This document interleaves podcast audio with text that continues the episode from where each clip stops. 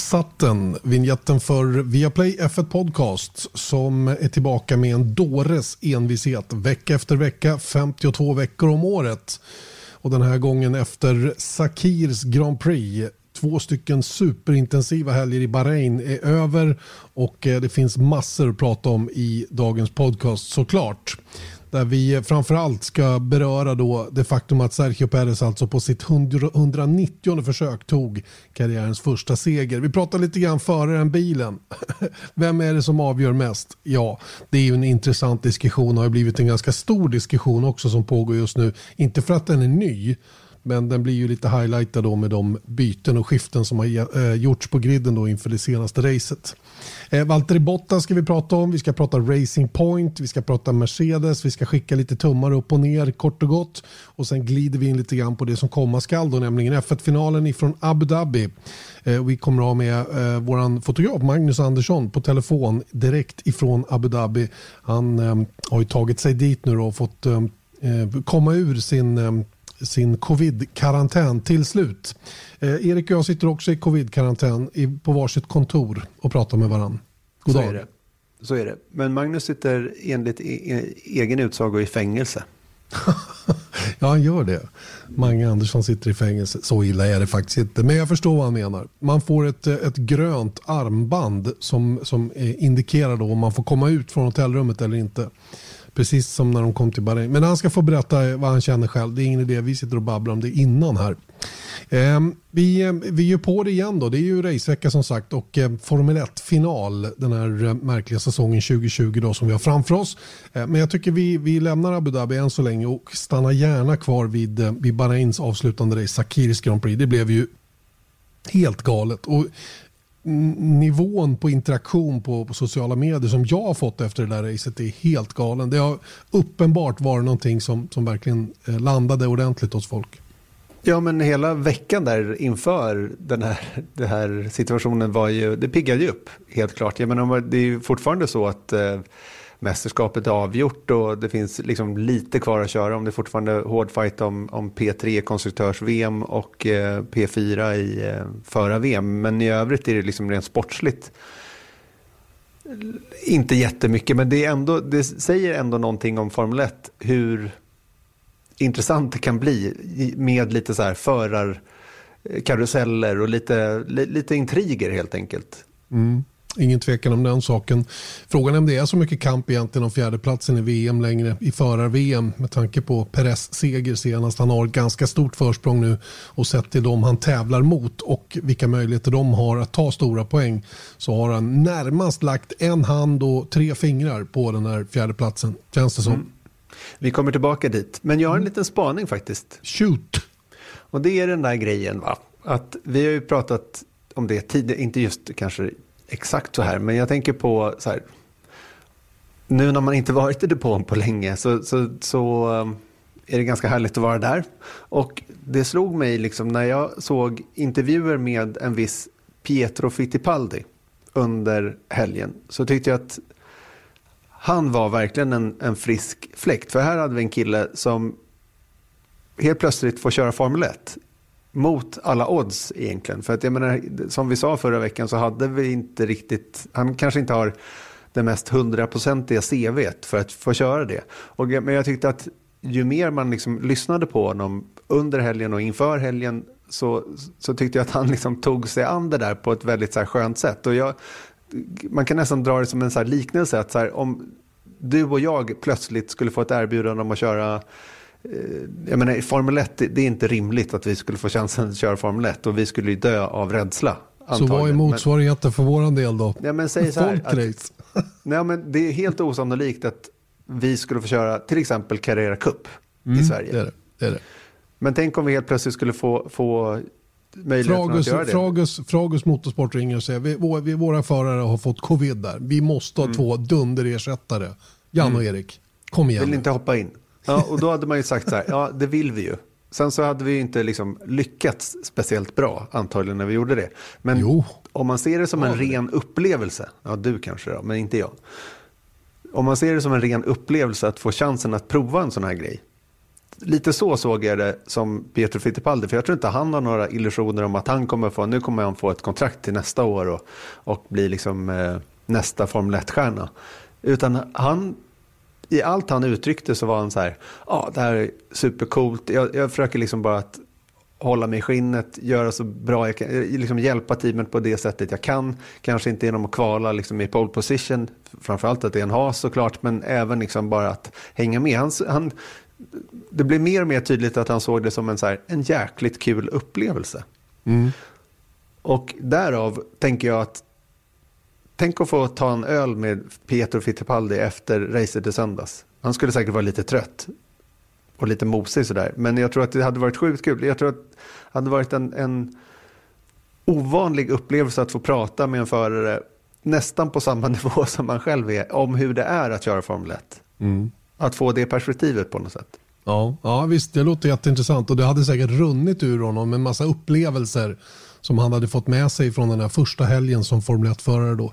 Eh, vi kan väl ta och lyssna till honom själv tycker jag. Eh, det är ju lite intressant faktiskt att höra hur han själv eh, var i mixade zonen då direkt efter målgång i söndags. Yeah, I mean, uh, very happy to have done my, my first Formula One race, you know, to go to the finish. It's very difficult conditions, um, high speed track, low downforce, and in, in practice you don't get a lot of, you know, running in dirty air on the traffic. So you get thrown in straight to the race. You start, then you have a bunch of cars around you, so there's very, you know, a lot of turbulence. That's something where I was struggling a bit in the beginning. I, had a couple lockups, um, you know, breaking into turn one behind cars that cost us a bit. Um, but after my pit stop, um, you know, I started getting more more comfortable with running behind cars. Our pace was good. You know, I have Kevin as, as a reference. He's a great driver, so um, I use him to to judge that. And our pace was was very good. We had that restart at the end right? You know, I started fighting a little bit with with Kimmy and uh, and Kevin, but uh, we just didn't have enough today. And uh, you know, with Jack as well, I was able to defend and open up, but he just got me there at the end with a couple of laps to go. Um, but it was uh, it was a great race. I learned a lot, and uh, now focus on the next one. No, it's uh, it's very good, you know, because you, you have another shot to improve on it. Um, it's a track where I think it's going to suit our car better. This track was a lot of straights, low downforce. The next one is a bit higher downforce, more corners. So I think it'll be better for us, for our package. And uh, yeah, to be able to, to learn from this one, have a week off now to to, to look at everything with the guys and, uh, and get better for the next one. Ja, med, med tanke på äh, allt som hände där racet så är det lite konstigt att vi fastnar vid Pietro Fittipaldi som första punkt i den här podcasten. Men jag tycker liksom, även där, han säger ju rätt saker. Han säger Formel 1-flosklerna, liksom att säga yeah, we're gonna learn, bla bla bla bla. bla. Men i intervjun som vi gjorde med honom efteråt så fastnar han på något vis i att förklara hur svårt han hade det med att dricka. Så han säger så att ja, men jag hade slangen där i hjälmen, jag kunde liksom inte riktigt nå den där och det, det enda jag kunde göra var liksom på rakorna. Bla bla. Han fastnade i det i typ så här två minuters utläggning till Luna, vår reporter, då, om eh, hur speciellt det är att försöka dricka en Formel 1-bil. Och det säger liksom lite om, ja, men apropå det jag precis sa om honom, att han har tagit liksom en annan approach på något sätt till den här upplevelsen. Och det är verkligen en upplevelse för honom tror jag att, att få starta ett Formel 1-race och sen så ett till då kommande helg i Abu Dhabi. Men sen så är det antagligen över. Men han är glad, glad över det.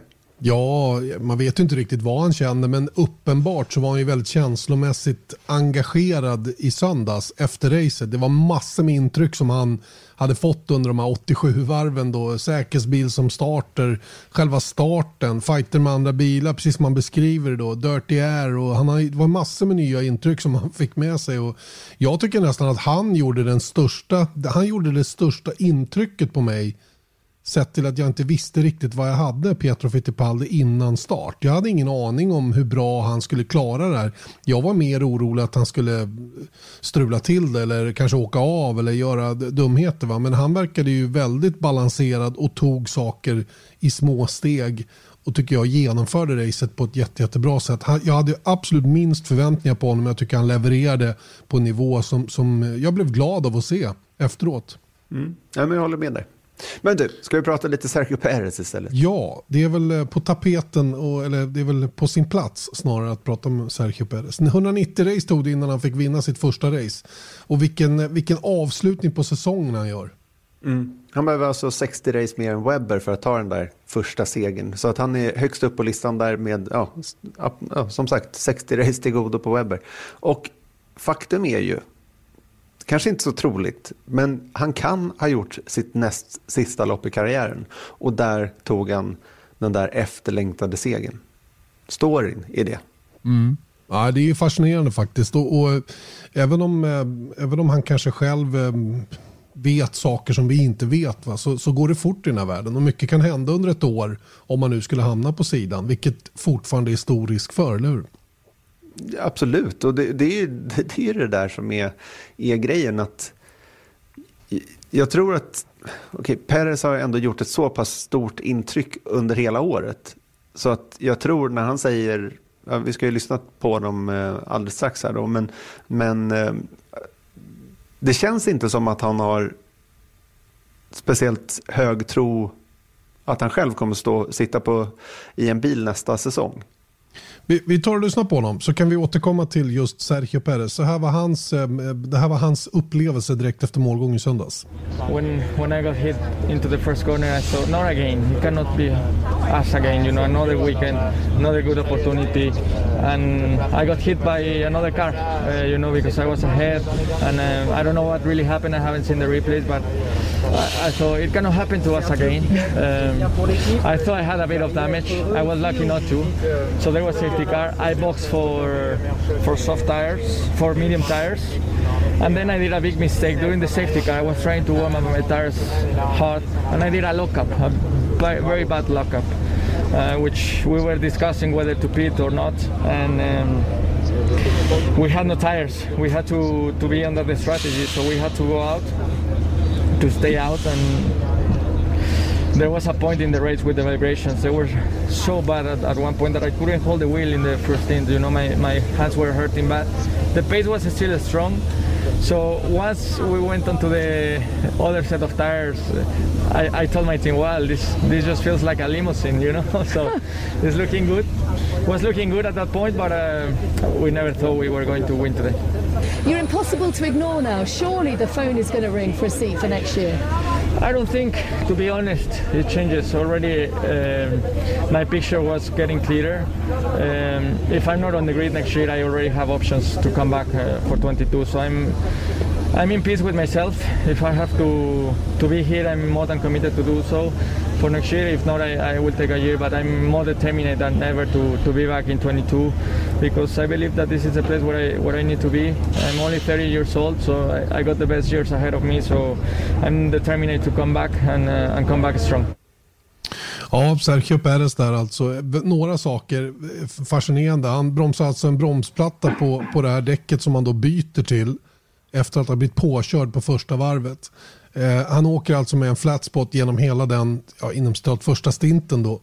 Eh, och, och klarar av det. Han är helt sist. Han är alltså den före, jag tror han är den första föraren i historien som från sista plats på första varvet kör hela vägen till seger. Vi har några andra remarkabla uppkörningar. David Coulter gjorde det, men det var på tredje varvet som han var sist och körde sig upp till seger.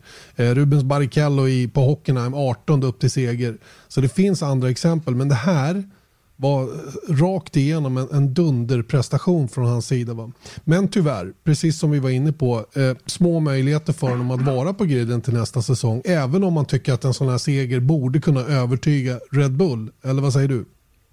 Ja, det är ju lite det som är grejen för mig i alla fall. Att jag tycker nästan att det ser så här illa ut PR-mässigt för Red Bull att inte ta Perez till nästa säsong. För att det är liksom, opinionen ligger där hela tiden. Och jag menar, och, och allting är i relation till Alexander Albon som inte gör någon speciellt överlycklig just nu. Så att det är det, jag, jag tror att så som jag ser det, om man, om man plockar bort all politik bakom och allting sånt så är det ju en no-brainer att ta Perez. Men sen så är det ju aldrig så enkelt i Formel 1 i slutändan ändå. Och det är det som jag tror blir liksom en diskrepans i, i folks hjärnor och även i min. För att det är en no-brainer att ha en Perez. Om Perez vinner en Racing Point och tar pallplatser, ja, nu tog han inte en förra helgen i Bahrain då, men, men han men i skulle praktiken, kunna ta det. I ja, praktiken precis. var det ju en pallplats. Precis, så typ två pallplatser i rad. Och sen så ja, tre, han hade ju en i Turkiet. Ja, det är sant. Det är sant mm. faktiskt. Så att, jag menar, bara en sån grej, att kan han göra det i en Racing Point så kan han göra det i en Red Bull. Och det kan inte Albon göra. Nej, och det blev ju smärtsamt tydligt i, i söndags där han visserligen då klagade över att bilen hade för mycket downforce. Den, hade inte, den var inte racebar som man uttryckte under racet. Då. Den var snabb men inte tillräckligt snabb på rätt ställen då för att kunna ta sig upp genom fältet. Och han är ju ingenstans. Nu försvann alltså Russell Bottas Verstappen eh, ifrån topp tre kan man säga då av olika och Leclerc. skäl. Ja, och Leclerc också då. Men, men säg att Albon, och ändå är Albon inte ens nära att hamna på pallen. Mm. Det, det säger en del om, om hur, hur tufft han har det och, och hur, hur, han saknar fart verkligen. Riktig fart som han skulle behöva eh, när vi kommer till, till, till söndagarna i synnerhet. Men i, jag menar, lördagarna är ju hans stora akilleshäl egentligen. Men nu har även söndagarna blivit ett problem tycker jag. Mm. Men en grej som vi inte tagit upp här tidigare är just om man tänker på Albon så ser man en brittisk förare men om man tittar på hans overall så är det en thailändsk flagga där. Och så kan man dra sig till minnes då att vilka är delägare i Red Bull. Jag vet att eh, till exempel de har haft Singa öl som sponsorer tidigare och det är en, eh, en thailändsk Hej, jag Ryan Reynolds. At Mint Mobile, we like to do the opposite of what Big Wireless does. They charge you a lot, we charge you a little. So naturally, when they announced they'd be raising their prices due to inflation, we decided to deflate our prices due to not hating you. That's right. We're cutting the price of Mint Unlimited from $30 a month to just $15 a month. Give it a try at mintmobile.com slash switch. $45 upfront for three months plus taxes and fees. Promote for new customers for limited time. Unlimited more than 40 gigabytes per month. Slows. Full terms at mintmobile.com. Familj som är involverad i Red Bull också. Och där kanske det finns någonting att ta av. Jag tror att det ligger mycket i det. Och att, eh, jag har hört lite från sidan om också att maktbalansen inom Red Bull håller på att skifta lite grann åt det thailändska hållet lite mer. Då. Jag, jag, jag, har ingen, jag vet verkligen ingenting om bakgrunden i det här eller hur det ligger till. Jag vet bara att det var ungefär 50-50 ägande då, den här thailändska familjen och Dietrich Mateschitz. Då. Men Mateschitz har ju varit den kanske med störst motorsportintresse då, och äventyrlig i det avseendet och haft mycket att säga till om. Men frågan om det är så längre Eh, och hade det varit så borde inte Albon redan varit borta då vid det laget med tanke på hur de har varit otroligt snabba att klippa med andra som inte har lyckats på den nivån som de själva ansett vara den rimliga. Exakt så, för det finns ju ingen motsvarighet till Albons stöd så att säga i Red Bulls historia sedan 2005 egentligen. Att har du inte levererat, vilket han inte har nu under nästan en och en halv säsong, eller jag ska inte säga enkom. Men har, han har samma problem som han hade i, i Belgien 2019 har han än idag. Mm. Och jag menar, titta på Gasly, han fick ju inte ens en säsong innan han rök. Så att jag menar, det där har vi sett gång, gång efter annan i Red Bull, men han får stanna kvar. Och en fråga som, som har kommit bort helt och hållet, vad vill Albon själv? Det skulle jag vilja fråga honom. Jag skulle vilja sitta ner med vad vill du själv? Jag förstår ju att han är helt beroende av stödet som han har ifrån, ifrån Red Bull för att köra i Formel 1 så som det ser ut. Och så har det egentligen varit genom hela hans karriär. Han har ju varit på snöret flera gånger tidigare. Eh, och eh, han kom ju in i, i, F2 till exempel på, på, på marginalen. Eh, faktiskt när, när det blev som det blev då för typ Joel Eriksson då, som skulle ha kört i den bilen egentligen. Eh, och, och hela den biten. Och det, det, där är ju, det där är ju intressant. Alltså, hur, hur mår killen? Vad, hur, hur har han ork och styrka att ta sig till varje helg och, och få den här skitstormen varje varje, varje helg egentligen. Då, så fort han ställer sig framför mikrofon. Det är också intressant. Va? Sett till hur bra en sån som Pierre Gasly kan prestera utanför Red Bull så skulle man ju vilja se Albon kanske någon annanstans innan man fimpar honom för gott så att säga. Mm. Jag håller med om det. Sen så har det lyfts en annan fråga som vi i alla fall kan beröra och det är just så här, är det så att Red Bull vill ha kvar Albon för att inte störa Verstappen på något sätt? Om man jämför dynamiken mellan Hamilton och Bottas i Mercedes så kanske det är, är Verstappen som vill ha en svag teamkompis. Han vill inte ha en till alfahanne i form av Sergio Perez i teamet. Eh, det är i alla fall en teori som har lyfts där, att man vill helt enkelt inte störa Verstappen. Men min syn på det är att jag tror inte att Verstappen är speciellt rädd för Perez. Ja, inte jag heller. Det, det, där är den minst sannolika anledningen. Den är så liten så den existerar knappt inte för mig. Jag tror inte, jag tror inte det, det är inte det det handlar om. Utan eh, det är, det är andra saker som, eh, som är rätt så knepiga för Red Bull rent generellt. att att komma runt just nu. Jag vet inte om det är någonting internt som, som pågår där. Något spel bakom galleriet som inte vi känner till, vet om. Som är anledningen till att de har så svårt att komma till, till skott. Det skulle till och med kunna vara så att Sergio Perez eh, tänker så här att om jag hoppar på Red Bull, säg att han har ett bra erbjudande från något annat team till 2022 redan nu. Jag menar, mm. han kör ju sig till det. Jag menar, resultaten som han gör så visar han ju verkligen vad han kan. Det finns ju också en risk för en Sergio Perez att gå till Red Bull och bli avhyvlad av Verstappen under 2021 och sen så inte ha något kontrakt till 2022 när de ska stoppa upp eh, Gasly igen eller Sonoda eller som gjort en fantastisk säsong i Alfa Tauri potentiellt sett. Då. Så då är han borta ändå. Så han kanske tänker mer långsiktigt. Så kan det faktiskt vara. Så kan det absolut vara och frågan är ju vad det här eh, som man själv säger då att han har eh, erbjudande redan nu om att komma tillbaka 2022. Det låter lite naivt kan jag tycka va? Eh, baserat på hur man vet hur Formel 1 funkar och vad som kan hända under ett år. Så, så, så känns det ju, men han kanske måste hålla hakan uppe då Perez och, och hävda det att det är fine för mig att ta ett sabbatsår. Jag är tillbaka på griden 2022. Jag har redan erbjudanden från, från flera eller ja, han har redan diskussioner eller vad man nu ska kalla det då, eh, förhandlingar om en plats till 2022. Mm. Och vad det nu ska vara. För att han säger ju själv också Peres att han vill ju ha någonting konkurrenskraftigt. Kan ett team som är konkurrenskraftiga, är de intresserade av att förhandla med Peres redan nu om 2022? I doubt mm. it. Mm. Så kan det absolut vara. Sen då, du ska ju gå vidare Surdu, för det har dykt upp en debatt, eller det redan liksom under helgen innan racet ens hade körts så dök det här upp då och då är det den här eviga frågan. 2002 på våren dök den upp. Ja, så kan det ha varit. Ja, men det, för mig har den hållit på sedan sen dess egentligen. Mm. Det är nämligen, är det föraren som är bra eller är det bilen som är bra som gör att man vinner VM-titlar? Och det här eh, grundar sig i såklart då att en förare som George Russell då, som aldrig tagit poäng i Formel 1, aldrig kvalat in i Q3. Eh, visst har varit bra i kval och sånt där, men han har liksom inte riktigt visat liksom, otydligt hur bra han är. På så kort varsel som den här veck föregående veckan då kan hoppa in i en Mercedes och vara några tusendelar från pole position och sen leda 59 varv. Han borde ha vunnit det där racet om det inte hade ställts till massa konstigheter i depåstopp och punktering och allt vad det var. Eh, och på något sätt att det säger allt om att Hamilton inte är någon GOAT, alltså the greatest of all time. Det är bara bilen som betyder något i Formel 1 överhuvudtaget. Mm. Och jag, jag har vänt på det resonemanget och, och svarat alla som har påstått det att jag tycker man kanske ser att Russell är väldigt snabbt på en nivå där Hamilton är.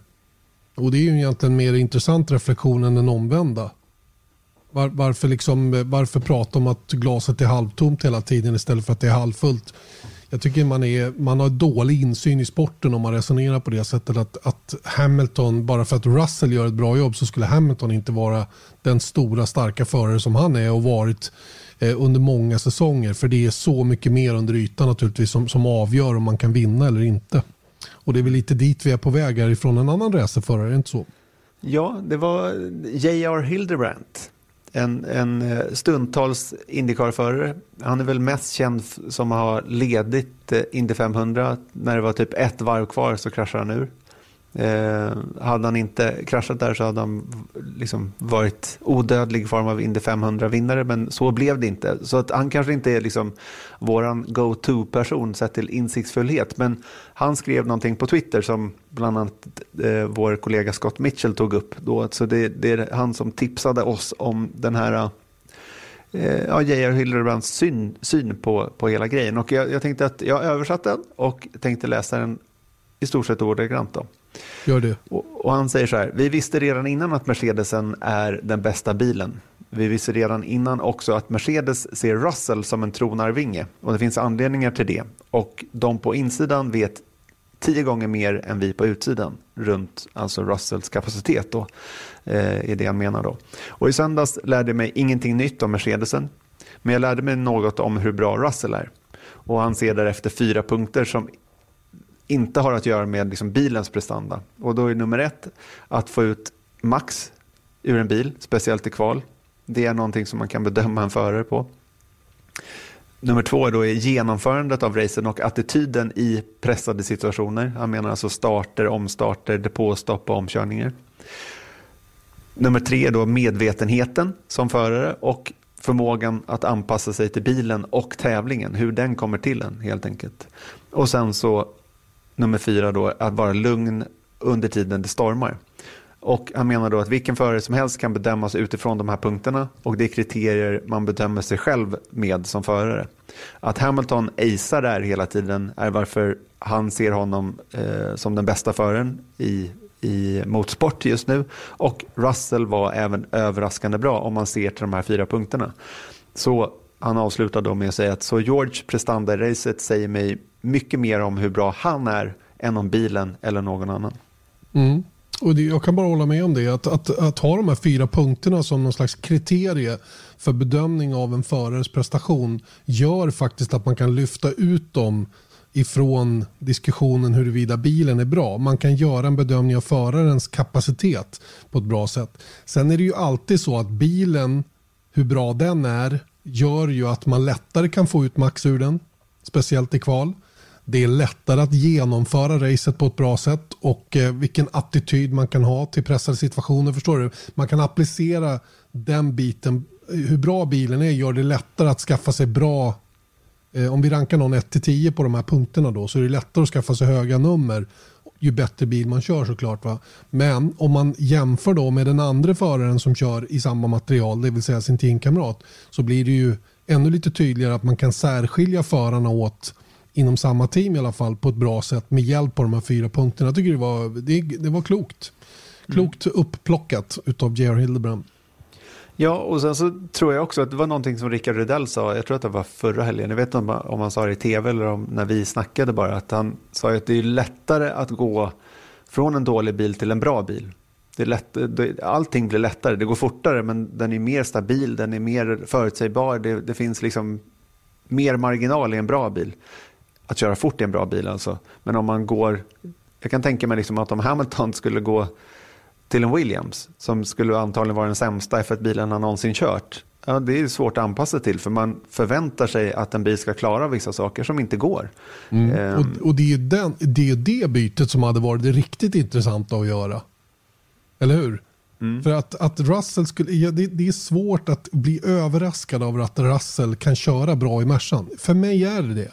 Dels för att jag vet vilken kapacitet Russell har haft från, från andra klasser och tidigare och hela den biten. Va? Så, så är det svårt att bli superöverraskad. Eh, jag har en rätt så bra bild av vad jag tycker om Valtteri Bottas. Eh, och vilken nivå jag tycker att han är på och vilka saker som han behöver förbättra. Och de blev snarast bekräftade den gångna helgen i förhållande till George Russell snarare än att han visade någonting annat. Eh, och, och, det, och, det, är det här som är roligt då. Att, men, men tänk dig att plocka ner Hamilton i Williams och se lite grann. Vi vet ju att han skulle inte vara bättre än 17-18 i den bilen. Max. Mm. Kanske något bättre. Han skulle förmodligen kunna kvala som George Russell. Någonstans mm. mellan 12 och 16, 17 där kring. Mm. Och hela den biten. Va? Det skulle inte skilja så himla mycket där heller. De två emellan. Och det är det som är det intressanta. Va? Men då, då har man ju fortfarande de här punkterna att titta på. Hur genomförde Lewis Hamilton ett race i en Williams-bil? Och, och, där skulle han förmodligen understryka hur duktig han är. Det är vad jag mm. tror. Jag tror också det. Jag kan även lägga till en sak här. Och det, apropå att jag vet att vi ser kanske lite annorlunda på det, men om vi, om vi försöker plocka bort så mycket politik i bakhuvudet som vi kan, så kan vi även konstatera då att Hylkenberg och Russell, det är de som varit ersättare i de bra stallen i år. Vi har Aitken och Fittipaldi också som redan nämnts. Men det finns nog en anledning till att stallen väljer förare med fart i kroppen före reserver som van Dorn som inte har kört på länge. Och jag vet att det finns andra anledningar till att Mercedes tog Russell än van Dorn. Men jag tänker också om man bara tittar på performance och liksom kunna kom, kliva i en bil och liksom vara hyfsat med från början Hylkenberg kanske är ett bättre exempel. Att de valde Hylkenberg före någon F2-förare. De valde Hylkenberg före eh, van Dorn också i det fallet. Och det är just, han körde förra året. Han körde, det var bara ett halvår efter att han hade senast kört en Formel 1-bil istället för två och ett halvt år som eh, i van Dorns fall. Då. Och det, jag tror att det är väldigt mycket lättare att kliva in med det, det händer så otroligt mycket. Men vi har sett det tidigare med folk som har varit borta i ett par, tre år. Kolla, kolla på Schumacher till exempel. Han hade svårt att komma ifatt. Liksom. För att det har hänt väldigt mycket under, under de åren man har varit borta.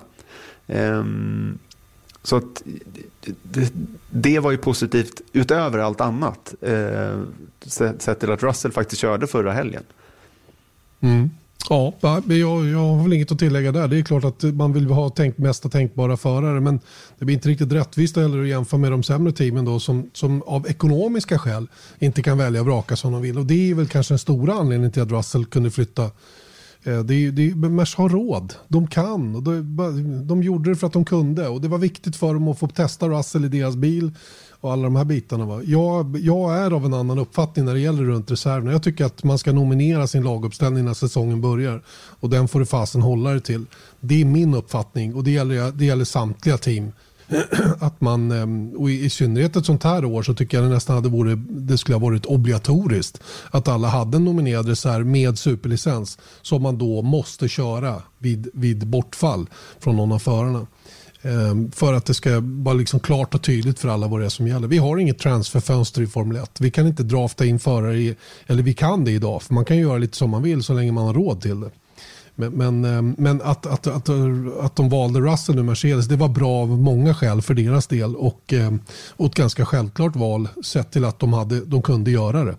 Eller hur? Mm. Ja, absolut. Mm. Men du, samtidigt så med allt det här sagt då så är det svårt att förstå att det går för Russell att vara så konkurrenskraftig, så nästan dominant som han var åtminstone under racet. Vilket då för oss in på Valtteri Bottas. Och det var det här som vi diskuterade inför helgen, att det här var ju mardrömsscenariot för honom. Han, nu har han inte bara press, vilket han själv sagt att han inte gillar, att yttre press, för han lägger tillräcklig press på sig själv som det är. Men nu har han även opinionen mot sig. Framförallt kanske i brittisk media som är den mest dominanta i Formel 1-depån idag. Då. Eh, och man såg en ganska massiv kampanj för att få Russell i bilen. Så då ställer man sig frågan, vad händer nu med Valtteri Bottas? Mm. Det är en väldigt, väldigt bra fråga det. Och hur, eh, vi pratade Albon och hans eh, ork att komma tillbaka och studsa upp hela tiden. Då. Bottas börjar ju, han har för jag pratade lite kort med Marcus Eriksson om det eh, söndagskväll och, och, han menar ju på att eh, Russell går in i det här har ingenting att förlora. Han står i ena ändan och kan bara gå all in och bara yeah, allt är kul. Bottas hamnar ju då i andra ringhörnan och har allt att förlora. Och måste då försöka leva upp till en massa förväntningar som finns ifrån, från utomstående. Och sen så händer det som händer för Valtteri Bottas. Tappar starten, det var ju där han förlorade racet. Han hade aldrig vunnit det här racet. Eh, och även om det hade rullat på som det, som det skulle så att säga. Det, det fanns inte. Utan han, han förlorar det. Man, han, en Merca kör inte om en annan Merca på ren fart på banan på det sättet. Om de har likvärdiga förutsättningar. Så, så, så enkelt är det. Va? Och, det, och det, det blev Bottas oerhört medveten om så fort att det där hände just i starten. Och, och starten har ju varit lite grann av en akilleshäl för hans del. Och hela den biten. Va? Och sen så blev det ju inte bättre av att teamet som sådant strulade till det och alldeles vansinnigt. Då. Enligt egen uppgift då, på grund av radio kommunikationsproblem i garaget, i, bland personalen i garaget då, som gjorde att de inte var till 100% klara när de valde att dubbelstoppa då under det att det var WC och säkerhetsbil. Mm. Vi kommer ehm. tillbaka till Mercedes som team eh, mm. lite strax då, men det, det, har också lyft frågan är så här, ja, men nu kommer ju eh, Bottas få ryka här till förmån för Russell. Hur ser mm. du på mm. det? Nej, det kommer inte att hända. Jag, jag kan inte se att det händer. Jag, de, de, är ju, Lewis Hamilton och Valtteri Bottas är den perfekta kombinationen. Det är, ju, det är ju verkligen urtypen av hur ett Formel 1-team ska vara uppbyggt tycker jag. Eh, Bottas tar ju hela tiden de poäng som krävs för att vinna konstruktörs-VM. Har ju verkligen levererat i det avseendet då alla de säsongerna varit där. 17, 18, 19 och 20. Det är fyra år nu raka titlar för Mercedes. Samtidigt har Hamilton i lugn och ro kunnat fokusera på att vinna VM. Eh, utifrån, utifrån sitt perspektiv. Det är klart att han måste liksom göra det teamet vill också. Det är inte att han kan rumstrera runt som han vill. Men han är de där procenten bättre än Bottas hela tiden. Och de där två tillsammans, det blir en väldigt bra dynamik totalt sett. Och jag tror inte att det hade blivit bättre att köra Hamilton-Russell till exempel. Eh, det hade blivit stökigare och någonting som vi sannolikt inte heller kommer att få se. Jag tror inte det i alla fall. Eh, jag kan Nej. inte svära på det, men jag tror inte det. Utan Hamilton-Bottas det är en perfekt kombo för det de vill uppnå just nu. Och de har ju en säsong kvar av det här reglementet som vi nu kör. Mm. De behöver inte ha en bättre för, liksom, om man nu Alltså, the, jury, the jury är väl still out så att säga runt om Russell är bättre än Bottas. Men oavsett om man är det så, så behöver de inte en bättre andra förare så att säga. Verkligen inte. Va? Och nu vet, nu vet de ju vad de har på tillväxt för någonting och kapaciteten på den föraren som står på tillväxt. Vilket var ett, eh, kanske hela, det kanske var hela den här eh, operationens syfte. Eller vad tror du? Precis. Nu vet ja, de säkert redan innan men nu fick de verkligen svart på vitt i en situation vad Russell är kapabel över. Precis, och vi kommer till en till, tre teorier här faktiskt. Min teori är att han sitter säkert, alltså Bottas sitter säkert så länge Hamilton skriver på, de vill inte störa den dynamiken. Och min andra teori är att han sitter säkert även om Hamilton inte skriver på och de plockar upp Bottas. För Bottas får då vara den perfekta wingmanen till Russell istället. Ja, då. de plockar upp Russell ja, istället för Hamilton om det skulle vara så att Hamilton och Merca inte kommer överens. Okay. Mm. Precis, så då behöver de inte göra sig av med Bottas överhuvudtaget, för han har redan kontrakt. Till nästa år i alla fall. Exakt. Och sen så då kan man ju konstatera då att vad, vad det här, alltså det här är bara en ren hittepå-grej från, men man kan i alla fall lyfta den teorin i att Hamilton har inte skrivit på. Och det som sägs är att han, han uh, utövar vissa påtryckningar då, uh, kanske mer betalt, men också liksom i andra avseenden vad han ska få av Mercedes för att skriva på ytterligare ett kontrakt. Och helt plötsligt nu så, så visar ju Mercedes att, men kolla, okej, de vann inte. De vann inte en dubbelseger som hade kanske varit bästa facit då. Men då kan de ju säga till Hamilton att absolut vill vi ha dig kvar. Men inte till vilket pris som helst. För att vi har en, en backup-plan om du inte vill det. Mm. Ja, fair enough. Jag tror att det är mycket möjligt att det kan bli på det viset. Intressant utveckling att vänta i vilket fall som helst. Ni lyssnar på Viaplay F1 Podcast med Erik Stenborg och Janne Blomqvist. Där vi har um, gått igenom en hel del så här långt men vi har en hel del kvar. Till exempel lite mm. tummar upp och ner som jag tänkte vi skulle leverera. Lite fler röster också ifrån söndagens race då i Bahrain. Eh, mm. och eh, den mest självklara tummen upp måste landa på en rosa bil, eller hur? Mm. Racing Point. De tog eh, första officiella segern för Racing Point som team och den första för gamla Jordan, vilket är då det Silverstone-baserade teamet kan man väl kalla det, sedan 2003 då Giancarlo Fisichella eh, tog eh, segern i Brasiliens Grand Prix efter lite om och men. Just det, det blev ju eh, lite omräkning av när man flaggade av det racet och han fick faktiskt pokalen först till race 2, eller racet därefter på Imola. Då fick McLaren då som initialt hade vunnit racet lämna över den till Jordan och Giancarlo Fisichella. Nu har det här raceteamet fem segrar totalt.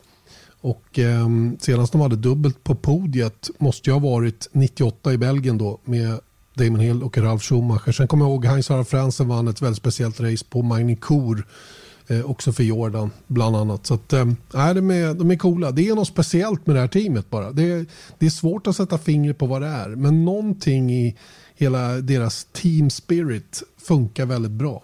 Mm. För det är ju det där, det är det där att de har, ja, i varje fall efter eh, Ja, sen det blev Force India efter hela Midland och Spiker-sessionen när de hette det eh, en säsong vardera så, så har ju de haft en förmåga, ofta på spa som vi har pratat om många gånger, att helt plötsligt så blixtrar de till på spa.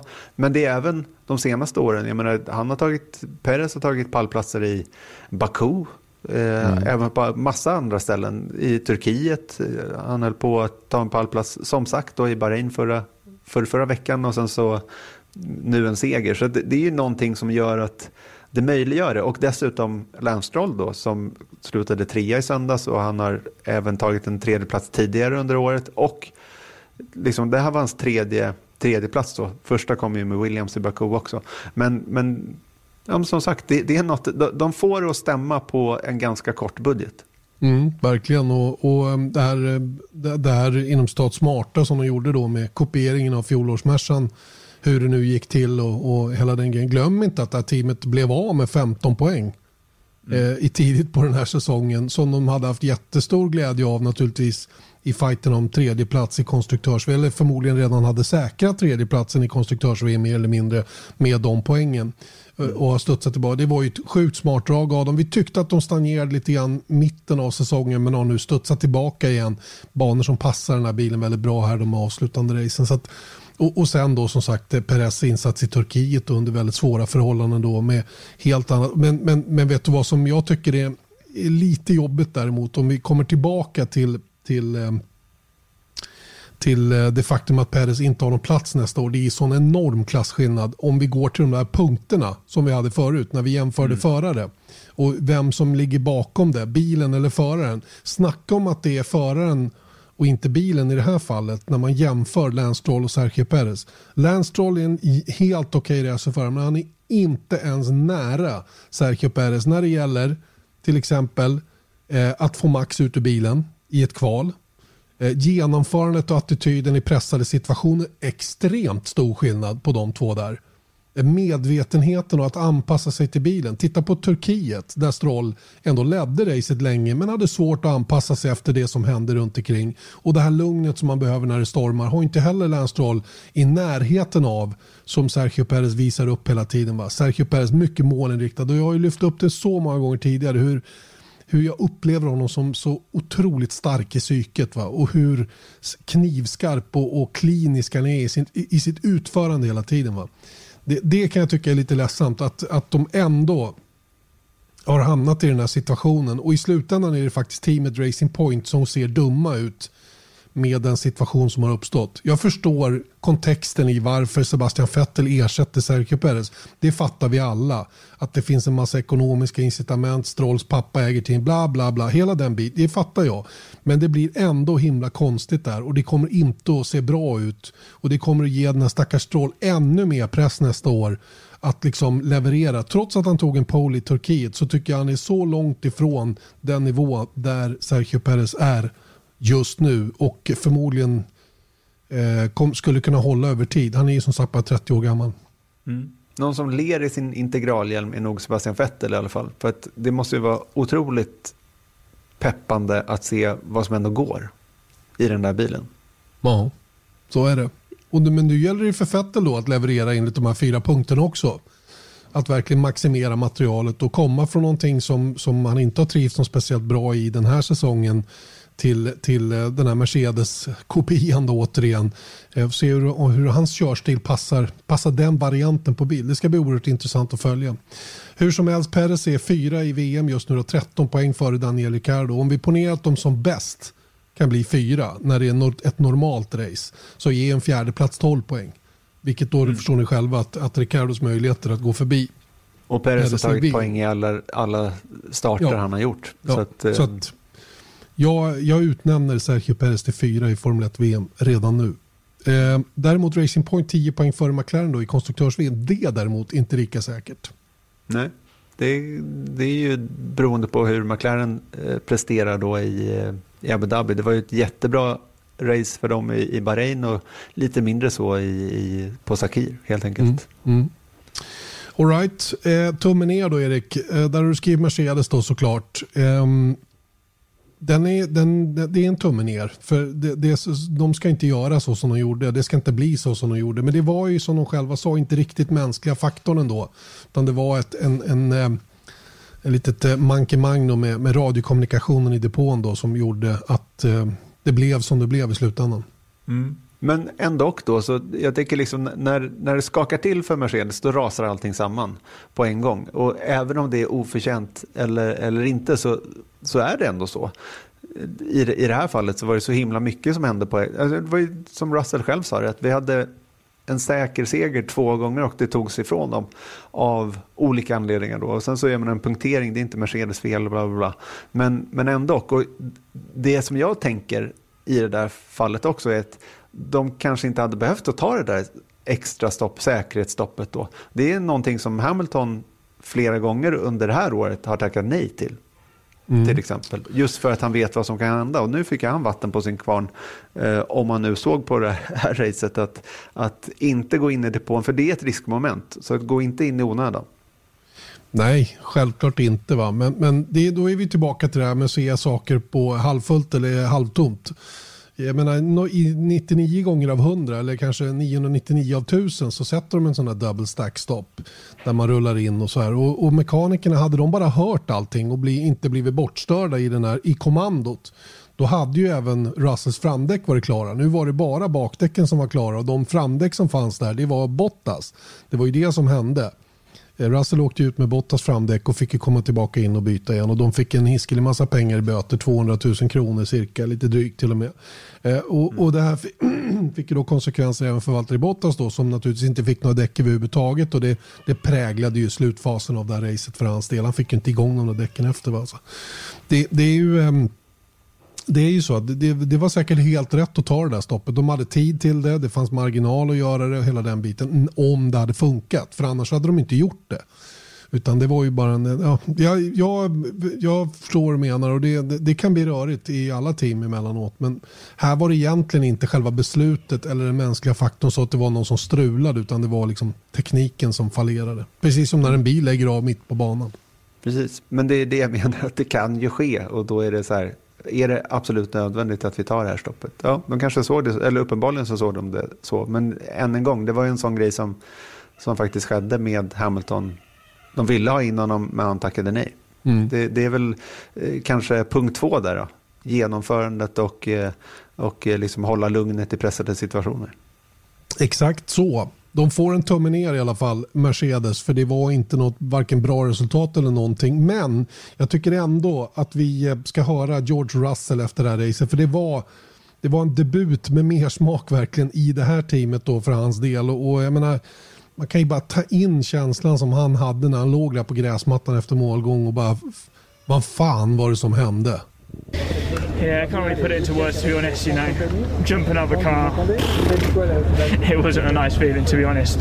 You know, I've had races where I've had victories taken away from me, but twice, I just couldn't believe it. Um, I gave it everything I had. I was managing the race at the start. I felt confident, uh, comfortable in the opening laps, just managing the gaps of Valtteri. And then obviously we had the muddle up in the pit, pit stop. That put us on the back foot. I had to overtake him, and obviously I think we still could have caused Sergio. We had such a tyre advantage. The car was so quick. Gutted, but incredibly proud of what we've achieved and happy to have had the opportunity. We're all in it together. Sometimes the driver messes it up. Um, I have once or twice this year in the Williams. Sometimes it goes the other way, and you, you know we learn from these these things. It was an incredibly late call uh, to pit, as obviously the safety car came out seconds before. Um, I came into the pit lane and obviously we got the tyres muddled up. So um, yeah, and obviously I just want to say, you know, well done to, to Sergio. I mean, you know, he's a great driver. He's been in F1 a, a huge amount of time, you know, and he deserves a victory on his score sheet. Maybe not the one from today, as I feel like that was that was probably our one. But like I say, he deserves to have this victory, and uh, he's never really had the car underneath him. This car he's got this year is great, and um, I'm happy he's, he's got that chance. Ja, Russell som var glad för Sergio Perez del, även om man tyckte att det var kanske inte just i söndags han skulle ha vunnit, för det var hans race att vinna. Och mm. äh, ja, men jag, jag, mm, Russell eh, får många fler chanser att vinna race framöver. Det är väl den allmänna slutsatsen efter det här racet. Så han ska inte vara alltför nedslagen och det är bättre att ta med sig allt det positiva som det här racet medförde för hans del. Mm. En av de minst uppseendeväckande förarna under den här säsongen tycker jag är Esteban Ocon.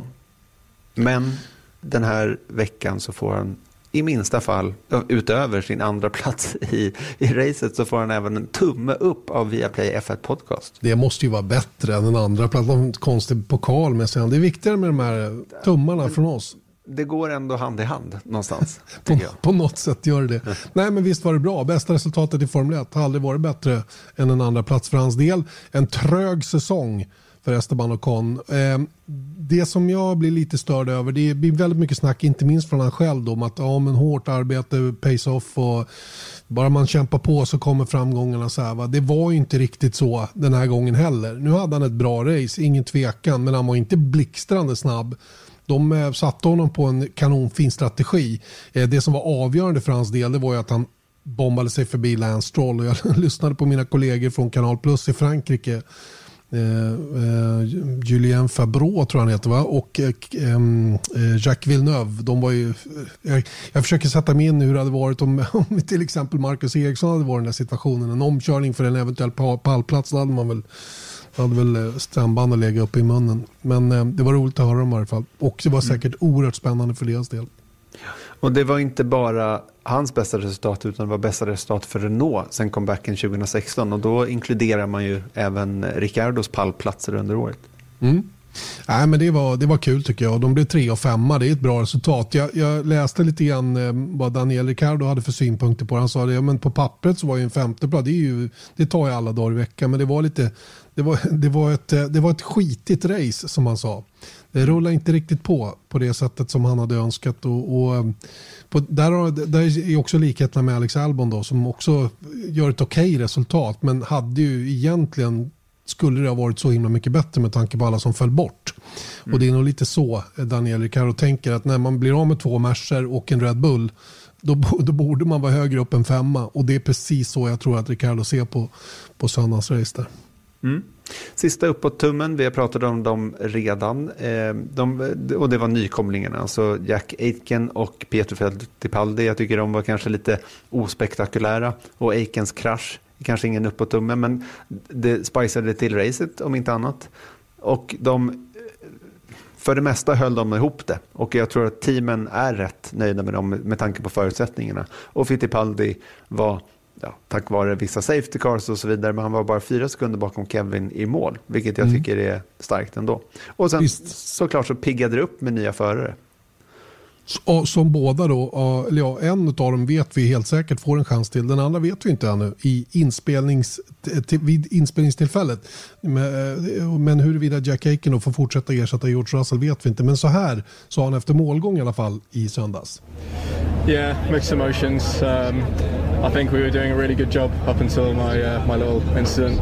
Um, can only apologise to the whole team, just pushing a little bit too hard. I think it's the first proper mistake I've made all weekend, and was just trying to get on, you know, trying to push it a little bit too much uh, to get get the guys ahead of us. But um, I think there's a lot of positives to take from the weekend. You know, pace came on a really long way and I'm really motivated to try and do an even better job next time round. So fingers crossed I'll get another chance. Pace is definitely there. Um, you know, we came really close to make, making a really good job in Q2. Um, Q1, sorry, um, but Q2 would be nice. No, I, I think there's a lot to, to build on for sure.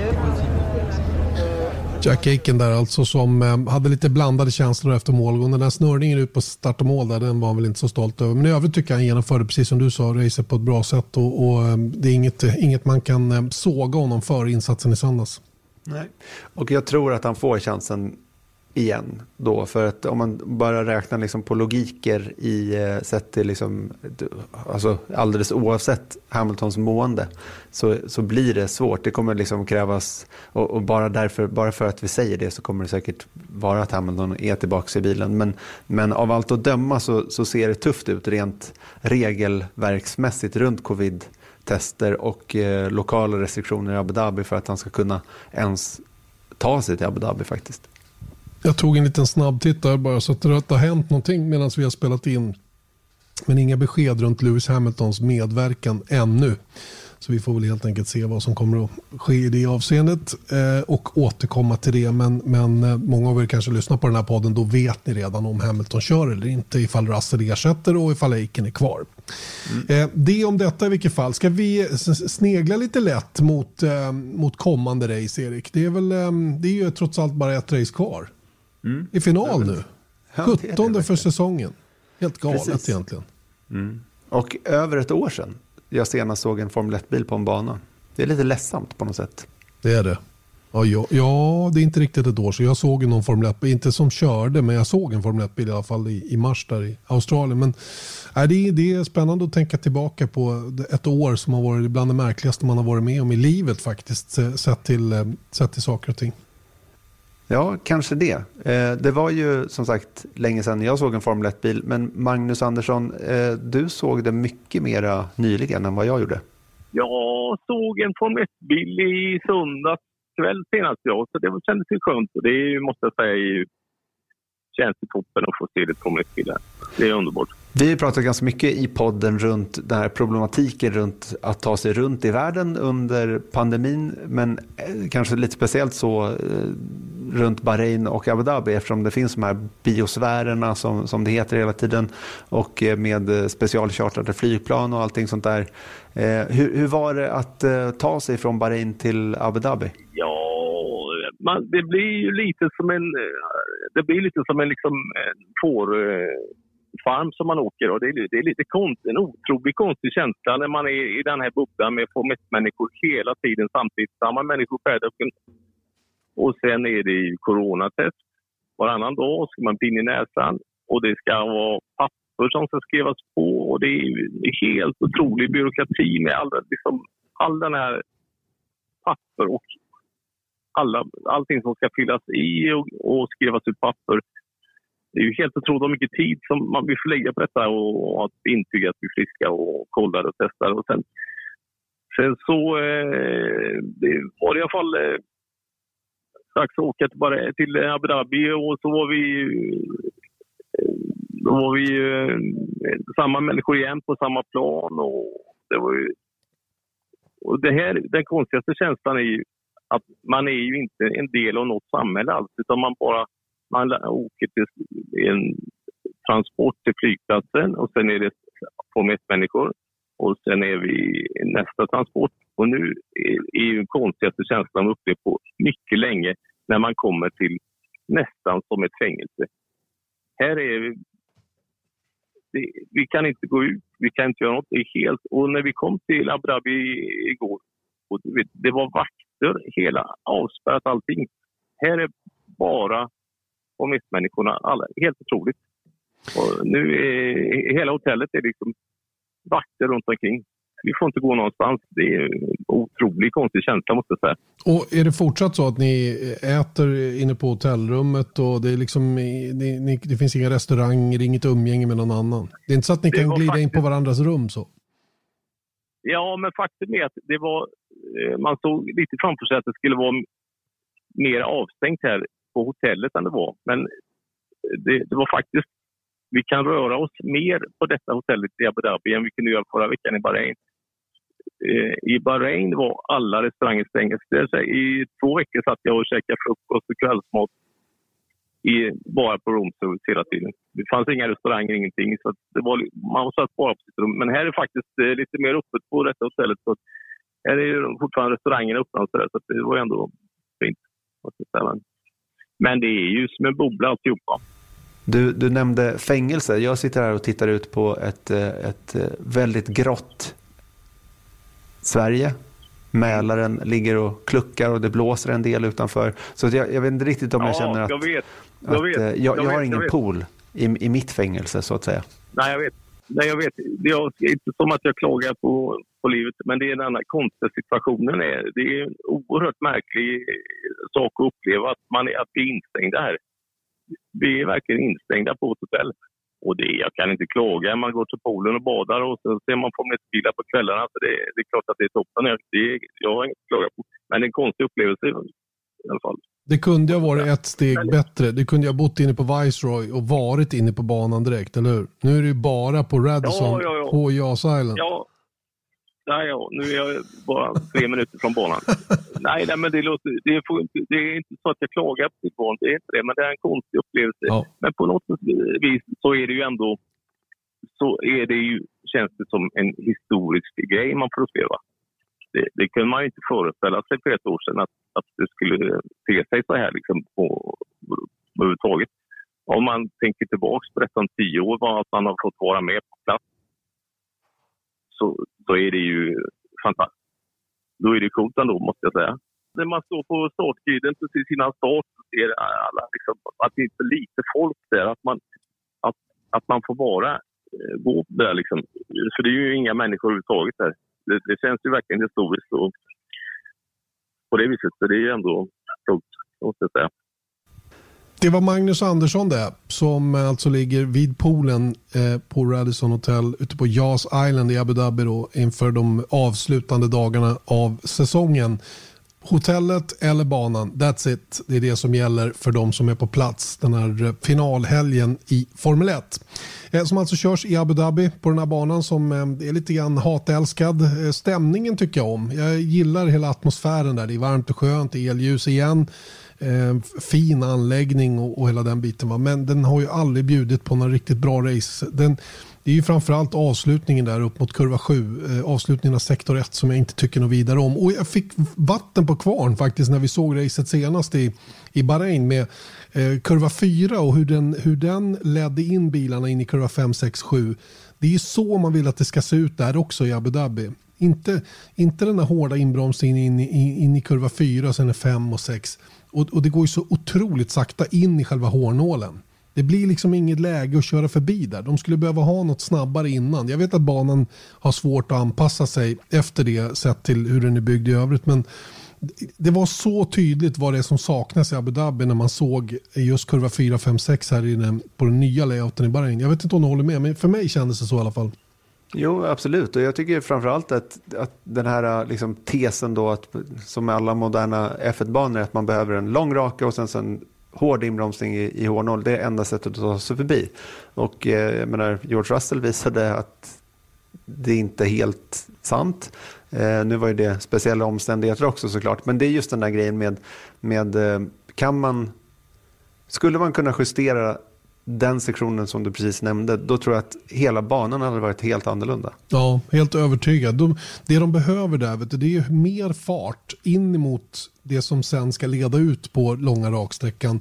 Och det ska gärna vara bromssväng och lite ojämnt och hela den grejen. Va? Så, att, så att det blir en jättestor, så att man tvingar fram misstag som gör att man kanske får en dålig utgång och då kan man ha dragrace längs den långa raken. Eh, och behöver inte nödvändigtvis vara med hjälp av DRS, men, men har man DRS i det läget. Nu blir det oftast en dragspelseffekt ur kurva 7 där. Du kommer in, du är snabbare än bilen framför, men, men den du ska förbi, den får alltid de där extra meterna ut om de har någorlunda likvärdiga förutsättningar. Och då, blir, då händer liksom ingenting. Och det, det är det som är så tråkigt just i Abu Dhabi och det är därför det blir väldigt statiska race. Nu ska vi inte hoppas att det blir så på söndag, utan att det blir en riktig sån här rock'n'roll-fest då också.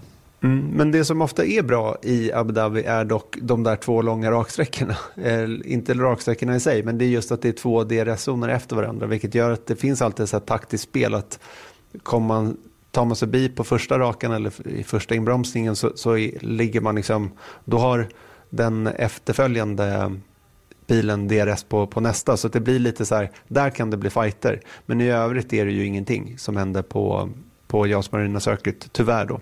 Men mm. eh, vi får väl hoppas att de lyssnar på den här podden så att de äntligen gör någonting. Men grejen är då, eh, ja, förlåt. Jag är rätt övertygad om att de är medvetna om problemet men att det är svårt att göra någonting åt det. Det är, det är ju inte bara att, visst man skulle kunna måla banan lite annorlunda för det är ju mer eller mindre så där. Men, men eh, det handlar om säkerhet också. Jag tror att det är det som har styrt lite grann hur den där sektionen ser ut eh, upp mot mm. kurva 7 faktiskt. Men du, kan man bygga liksom konstgjorda öar mitt ute i havet så, så borde man kunna fixa till den här banan också. Eller hur? Det tror Men jag också. Ja. Ska vi gissa på en Mercedes-seger? Eh, det är väl ingen, eh, det är inget långskott direkt. Eh, sista racet, nu kan de ladda på med det som finns i form av motorer och sådana saker. Det är inget som behöver spara på i det avseendet. Det kanske är någon som vågar chansa lite mer. Med, eh, nu är det ju tyvärr så att eh, de fabriken, det är ju fabrikerna som bestämmer vilka settings det ska vara på motorerna. Så det är ingen som kommer att göra några dramatiska förändringar där. Det är ju helt enkelt Mercedes som bestämmer vad Mercedes-teamen ska ha för inställningar på motorn och samma från Ferrari och, och Renault och Hondas del. Men eh, ja, jag, jag tror Merca vinner kort och gott. De har ju eh, nämligen tagit samtliga pole positions sedan 2014 och samtliga segrar sedan 2014. Och dessutom då så har ju den personen i pole position vunnit de fem senaste racen. Så, så kvalet på lördag blir rätt viktigt med andra ord? Ja, gissningsvis. Sen kan ju alltid saker hända. Men, eh, och det är det som är grejen också. att det, det dyker upp sådana här jokrar hela tiden. Och det tycker jag, om, om man skulle sammanfatta året, så har det hänt en del oväntade grejer i ens, enskilda race som man kanske inte hade trott. Och då menar jag liksom även eh, det som hände i söndags till exempel. Det, mm. Man vet aldrig. Eh, och det är klart att det där låter ju som ren promotion från min sida, men, men håll med mig i den saken. Jag menar, Mugello skulle inte varit ett bra race. Sen så hände det massa andra grejer som ställde till det för, för, för vissa då, så, som gjorde att det blev ett bra race ändå. Så att you never know. For sure no, for sure no. Nej, men jag ser fram emot det. Själv har jag lite andra dramatiska grejer på gång inför den här finalhelgen. Mm, jag ska du, ju, ska, du ska kommentera utan att se. Exakt, hur kommer det att bli? Nej, jag ska göra en liten ögonoperation. Jag är sjukt trött på mina läsglasögon så nu kommer de att försvinna förhoppningsvis. Och det här ska alltså ske då imorgon onsdag så jag har ett par dagar på mig att komma in i matchen igen. Så att jag åtminstone, så är det lite grått på fredag då får ni överseende. Så hoppas jag att det skarpar upp under lördagen och är riktigt bra till på söndag. Mm. Eller så, så är det helt plötsligt en annan kommentator. en annan röst på, söndag, eller på lördag och söndag. Exakt. Mm. Ja, det är en chansning. Men det, måste våga chansa lite, eller hur? Ja, jag tycker det är lite oansvarigt faktiskt. Du, du hade kunnat bara vänta en vecka till så hade allting varit lugnt. Men, men ingen kommer ihåg en inte Janne Blomqvist. Inte då, inte då. Man kastar sig rakt ut. Ehm, jag tycker det får vara en god konklusion av den här fantastiska F1-podden som är avsnitt, vad har vi då? 273. 73 är det ja. 273 avsnitt och, och, plus några till som vi har gjort utan den här räkningen. Så att vi, vi är uppe i rätt många nu. Men som sagt, vi kör på 52 veckor om året hela tiden, även under off-season.